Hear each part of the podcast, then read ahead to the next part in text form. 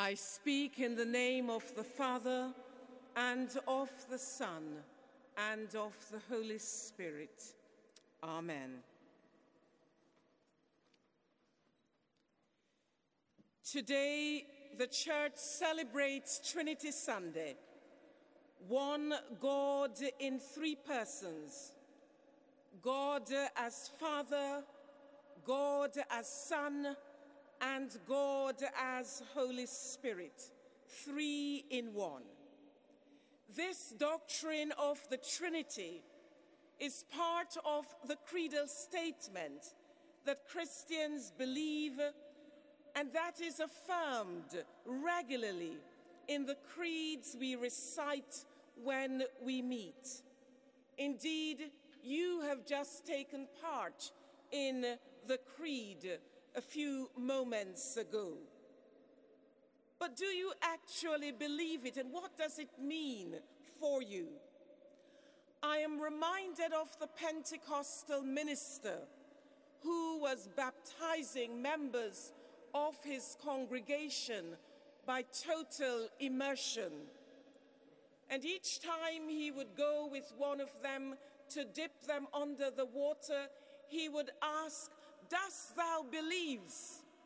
And they would respond, I believes. And on this particular occasion with this woman, three times he dipped her. Each time he asked, Dost thou believe? And she would shout back, I believes. And so after the third time, he said to her, What dost thou believes? And of course, thinking she is going to say something Trinitarian about God as Father, Son, and Holy Spirit. But instead, she replied, I believe that thou art trying to drown me, sir. But what about you? What do you believe? Today, as encouraged by Paul's letter to the church in Corinth, Trinity Sunday is a good time for us to look into our own hearts and examine what it is that we really believe. Do we believe in God as Father who created the world and created us, you and me, in His own image, male and female? For the first time since living in Britain, I attended the Chelsea flower show this last week. I was deeply moved, not simply by the artistic and creative geniuses of those who had designed the various gardens, but looking at each flower, each bud, I could hear myself whispering, Thank you, God. This is beautiful. Wow as a young student arriving in Britain to study, I used to wrestle with all my new learning about the evolutionary process and the Big Bang theories. I am unashamed to tell you that I remember getting to the point where I said to myself, frankly, I'm not worried about how God created the world, what is important to me is that I believe in a God who created it, a God who birthed humanity and provided for all that that humanity needed. As I examined my faith and what I believed, I recognized that I also believed in a God, God the Son, a God who loved me and loved the world that He created, that He gave His Son, Jesus Christ, to die for our sins. Why? So that we may have life and have it more abundantly. I saw glimpses of this abundant life in Christ Jesus in the lives of those who had trusted and believed in God before me.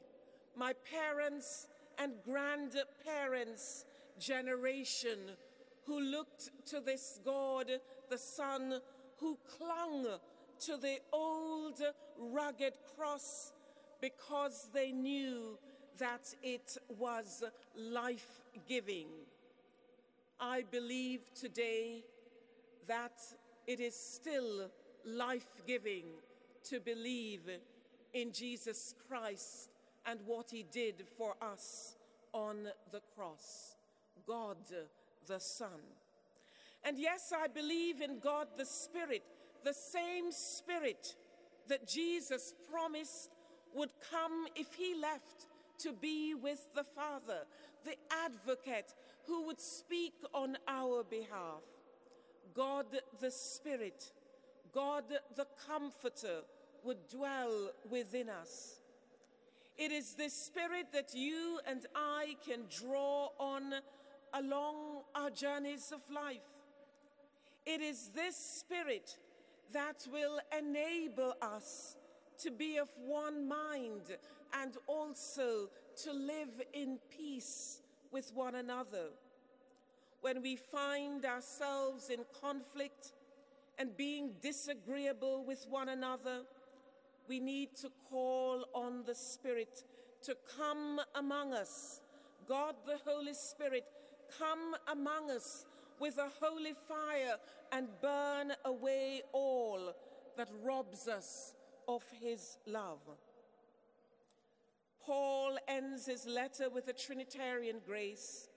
May the grace of the Lord Jesus Christ, the love of God, the fellowship or the communion of the Holy Spirit be with you.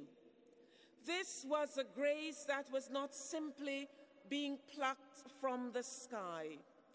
Those who practiced the faith knew firsthand what it meant to embrace, to be embraced by this Trinitarian God God as Father, God as Son, and God as Holy Spirit.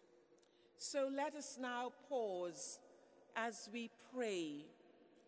And in our prayer, let us seek to ask what it is that we believe, whether we believe in this God as Father, Son, and Holy Spirit, and whether we are prepared by our lives to show that this is what we believe.